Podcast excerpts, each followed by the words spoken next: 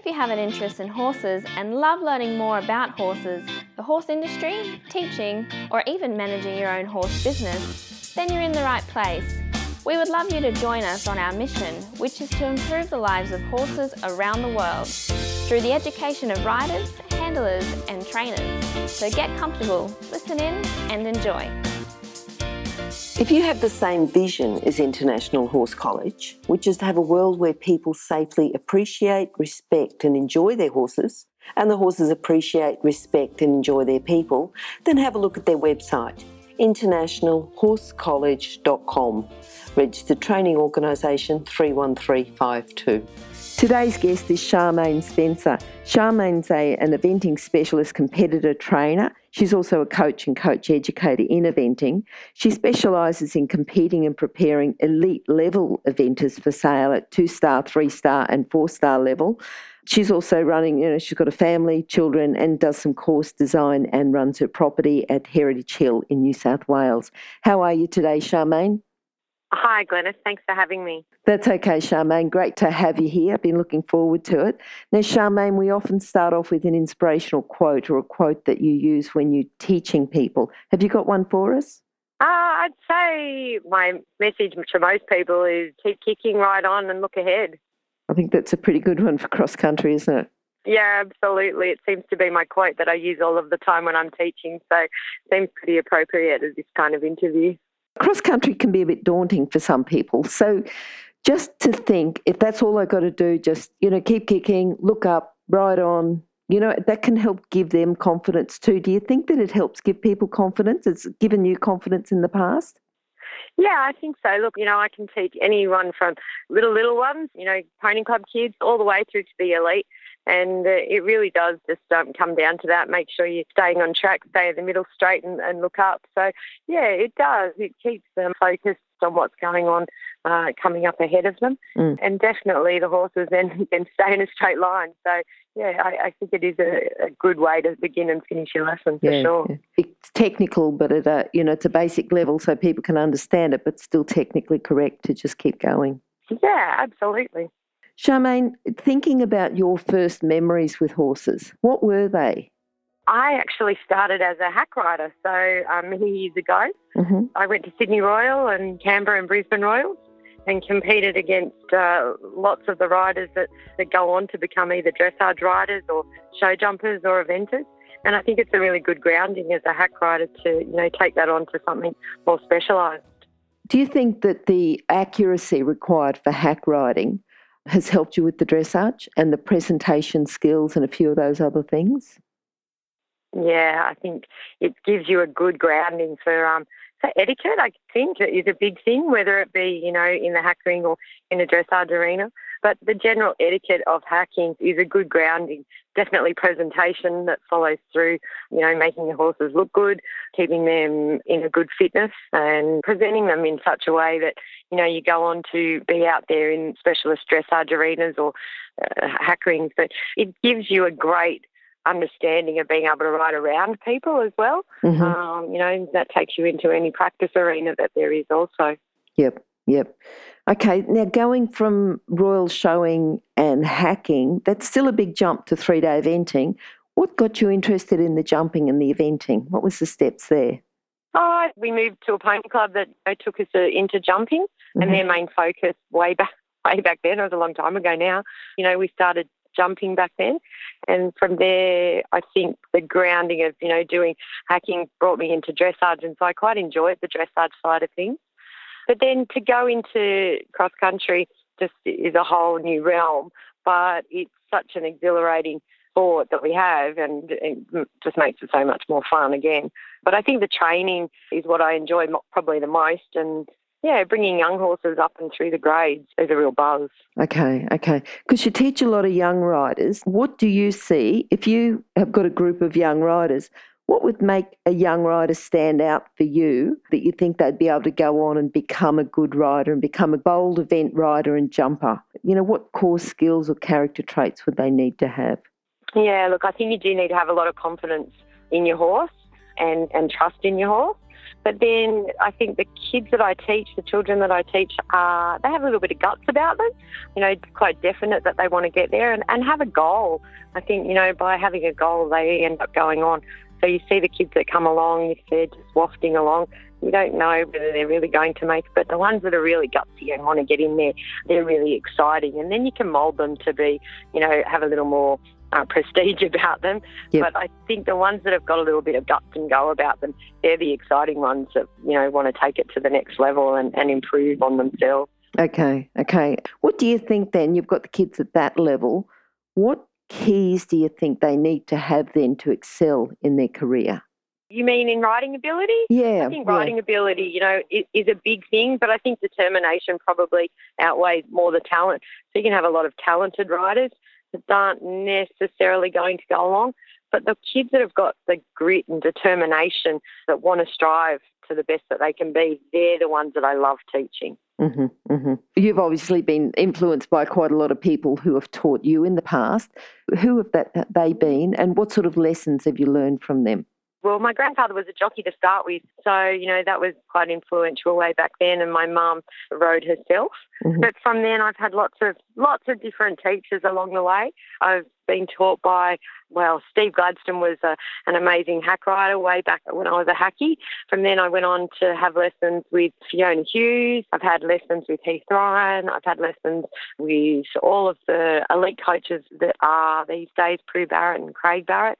Sam Lyle. Mm-hmm. Uh, so they've all, you know, moulded me when I was all on the on the national squad for a little while back. And I think now, you know, you, you start to look at in different areas as well, not just within our sport, but different areas, you know, going back into how the horses are broken in. So I wouldn't say that there's one in particular person, mm-hmm. but definitely a lot of influenced me along the way. So when you say other people, people that have taught you more about horsemanship than, you know, like you said, outside the sport. So people that you're looking at to learn horsemanship, horse skills from? Yeah, absolutely.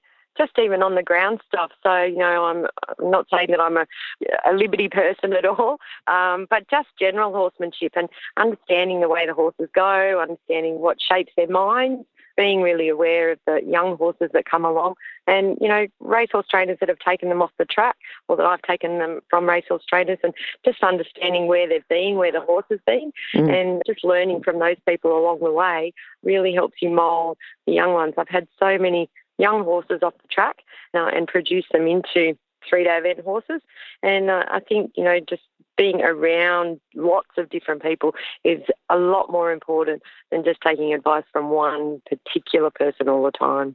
Yes, yeah, and I like the way that you're broadening your knowledge. It's not just learning about top event riders and coaches. You're also learning from people about what's shaping the horse's mind, where they've come from, and learning about ground skills as well that can complement your life with the horses. It's not just all about the competitions. It's about living with them and training them as well. Yeah, absolutely, and really understanding, you know, that each horse has a different way of going. Sometimes the horse on the ground isn't the horse that you ride, but it definitely helps you shape the way that you're going to end up training them. Mm, mm. Tell me some horses who've influenced you. Horses that I've had of my own? Yeah. Uh, look, Star Portrait, he was a hack, not that I rode him as a hack, but he was a hack when I started eventing. And I got him and started him from the very beginning. Now, he taught me a lot. I took him from the start. Uh, he was my first three-star horse. I think that he taught me a fair few things. He definitely made me hang on. He knew his, knew his job. But he was a quirky little character and made me a gutsy rider to the fence. Mm-hmm. Definitely showed me a few things. I think I broke a few bones off him as well. but, uh, yeah, he definitely showed me a lot along the way. Megastar, who I rode four-star down at Adelaide, I had a lot of problems with him early on and um, I think I could have knocked him on the head a few times in the early days. But look, he he kept me honest and he kept me trying and um, I think when they're talented, they have their quirks and they have their little inabilities and you turn those weaknesses into strengths and definitely um, improves your own character also. Mm-hmm. Mm-hmm. Good, good. All right, now what do you think your proudest moment's been? Oh, proudest moment, proudest uh, riding moment, I guess in eventing would have to be winning Sydney three-day event mm-hmm. in the three-star. So that was back um, a while ago, back in two thousand six. And uh, that was that horse I was just talking about, Megastar. and he was a tricky guy, but I was more than thrilled to win that event. The likes of Stuart Tinney and Chris Burton, Heath Ryan were all in the lineup with me, but I was very excited to be up there in first place at that point in time. And then I think I went on to ride that horse at Adelaide Forster, and uh, I think we came sixth, sixth or seventh. I can't remember now. Isn't that terrible? But uh, yeah, he was so bold and so brave, and definitely showed me a few different tricks and made me, I guess, the rider I am today a little more so. Mm-hmm, mm-hmm. Sounds like you got some fantastic memories there with him. What do you think's been your biggest challenge? I'd say getting horses off the track that you have thought that are going to be really good, but then I think also realising that some just aren't going to make the grade, and, you know, some horses you just can't make. So you have to work out what their strengths are and then head them in a different direction. So sometimes it's actually pulling back and understanding that you need to back off sometimes, mm-hmm. um, and work out what that particular horse, what his job will be. Sometimes it's not eventing. Sometimes they need to go in a different direction. Yeah. So, yeah, so that's, that's a challenge in itself, you know, being able to step back and say and understand what the situation is and turn it into something better for that particular horse. Mm-hmm. Because just because the horse isn't going to be fantastic at eventing, it doesn't mean he's not going to be a fantastic horse for someone else, for you to use in another area. Yeah, absolutely right. I've had several horses along the way, and I think, oh, this could be amazing, and it just doesn't possibly turn out the way you want it to be, but you need to find another job for that horse and, you know, turn it into that.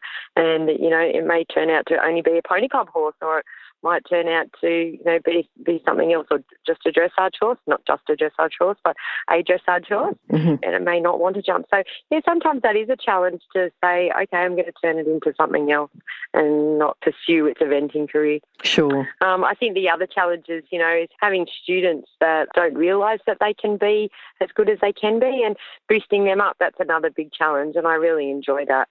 Okay, good. What about, you know, as you're riding and teaching and everything else, what's a common fault or a common, something that you see people do that you just want to get in there and teach them and give them a lesson um, to get them on the right track? Have you got something for us today that you can, you know, a fault that you see, but also the lesson that you'd like to give them? Yeah, well, I often see people hanging on the inside rein, but I guess that's a very common, a common thing. So people that hang on the inside rein is a very common fault in my book. Uh, I'm very big on position, so I'm constantly correcting a rider's positions, making sure they sit up, making sure they've got good hands. There's nothing worse than seeing hands that are lazy hands and they sit down, but they hold the reins and keep a contact is really big for me. But, yeah, position is a really big thing for me. So if you can sit well, you can ride well. Mm-hmm. But if you don't have the correct seat, you don't have the correct position, then everything else is going to follow and the horse is going to go in that direction as well. So if you sit well and you have the best position that you can have, yeah, that's that's the biggest thing that I probably work on with a lot of my students. Oh, hang on a sec. Let me interrupt to let people know about the horse industry qualifications at online horse college dot com. If you have a look at the flexible options, there's online theory and the practical components can be completed by video or with a qualified expert in your area. That website again is online horse college dot com. Okay, thanks. Do you think that goes across the board? You know, if they've got a good position in their dressage, they've then got a good position cross-country and then show jumping? Or does it go that sometimes that they can have a good position or exceed in a position in a particular skill and not so much in the others? Uh, look, I think position works across the board, mm-hmm. having a stable, balanced, centred position, and then you can produce that into a jumping rider. You often, though, do see that there are really good jump jockeys, uh, you know, jumping riders that don't quite have the feel it takes to become a dressage rider. So you often see, you know, some kids have got good balance and they're galloping along, but they can't quite manage to sit to the trot very well.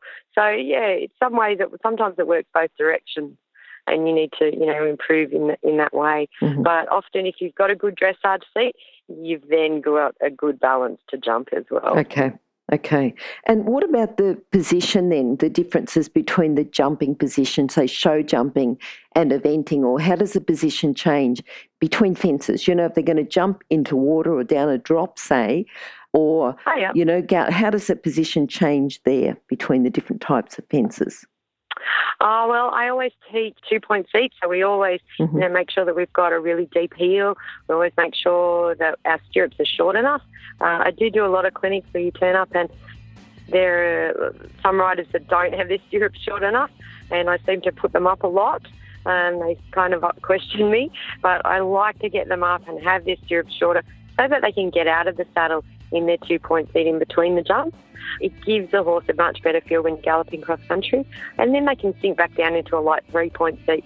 But if they've got their stirrups short enough, um, they've got all of the angles correct between their ankle, their knee, their hip, they're going to be able to fold a little better and yet stay centred. It definitely helps them when they've shortened their stirrups. But we live up in Tamworth. There's a lot of riders up here that haven't learned to shorten their stirrups well enough at these uh, sometimes. So, yeah, that that definitely takes a lot of my time, shortening stirrups to jump. Okay, okay. All right. Now, have you got a book that you could recommend for people to complement their riding? Look, I grew up in the, you know, in the E A system where, you know, we...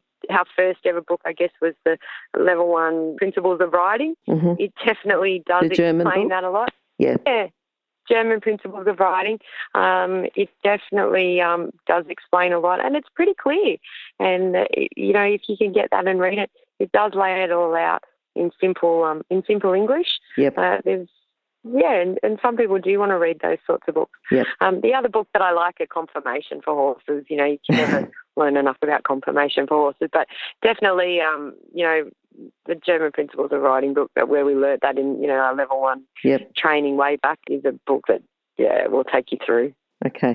Now, just regarding the confirmation, because you had said earlier that sometimes you get horses off the track that you think are going to go well, then they just don't make the yeah. grade. Is that because you look at them when you buy a horse, you're looking for confirmation? What are you mainly looking for? Confirmation, movement, jumping style, or a combination of everything, uh, or is there something else? Yeah, I guess first and foremost, I like to look at their brain. That would be the best part. Mm-hmm. If they've got a good brain and they're willing to, to work for you, you can generally work with anything.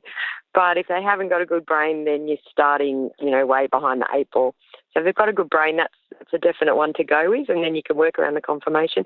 But I I don't like them too big. I like them um, a little bit sort of sixteen hand, sixteen to one for me is a good size, but mm-hmm. I'm I'm not too tall either. So, but yeah, well put together, short back makes it so much nicer. A long length of rein would be really good, and definitely, you know, good feet if that's possible. Otherwise, you need a, you know, a good farrier all the time. Yep. But I, I like their brain to be in order first, probably before any confirmation. Okay, okay. All right. Now, what are you looking forward to, Charmaine? This year, I've got actually a few young ones this year, so which are quite exciting, and they're all ones that I've bred. So not necessarily special breeding ones, but ones that have been bred here. Uh, I've got a five-year-old that's going to um, to have its first ninety-five start, and it's out already show jumping around metre five, metre ten. So I really think that she'll be my next three-star horse. And, uh, and yeah, a, a couple down the line. I actually sold my uh, good three-star horse last year, so I'm back down to the young ones again and producing them from the start. So, mm-hmm. which is quite a quite um quite a buzz. I love riding the young ones around the grades because you actually never know what's going to happen. So it it is a buzz. Sometimes probably more scary than riding the three star horses. okay, okay, all right. Now, just summing up your philosophy, you know, with riding, training, competing, how can you sort of sum it up into a lesson today? I think consistency is the key. Mm-hmm. So if you can be consistent in your training, you need to, you know, ride every day, even if it's only ten minutes a day. But if you can make sure that you're consistent in the way that you take on board a horse, if you can be consistent in the education of that horse, it's the way to go. So consistent repetition okay. uh, is something that I try to follow all the time. Okay, good. I try not to jump from, you know, one thing to another too much. So just consistent repetition, I think, is the key. Okay. Now, Charmaine, how can people contact you?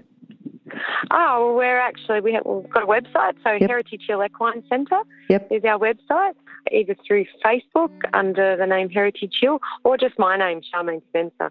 My number's also zero four one four five seven seven two seven three, and uh, all through those um, through those avenues, yeah, we can be contacted for sure.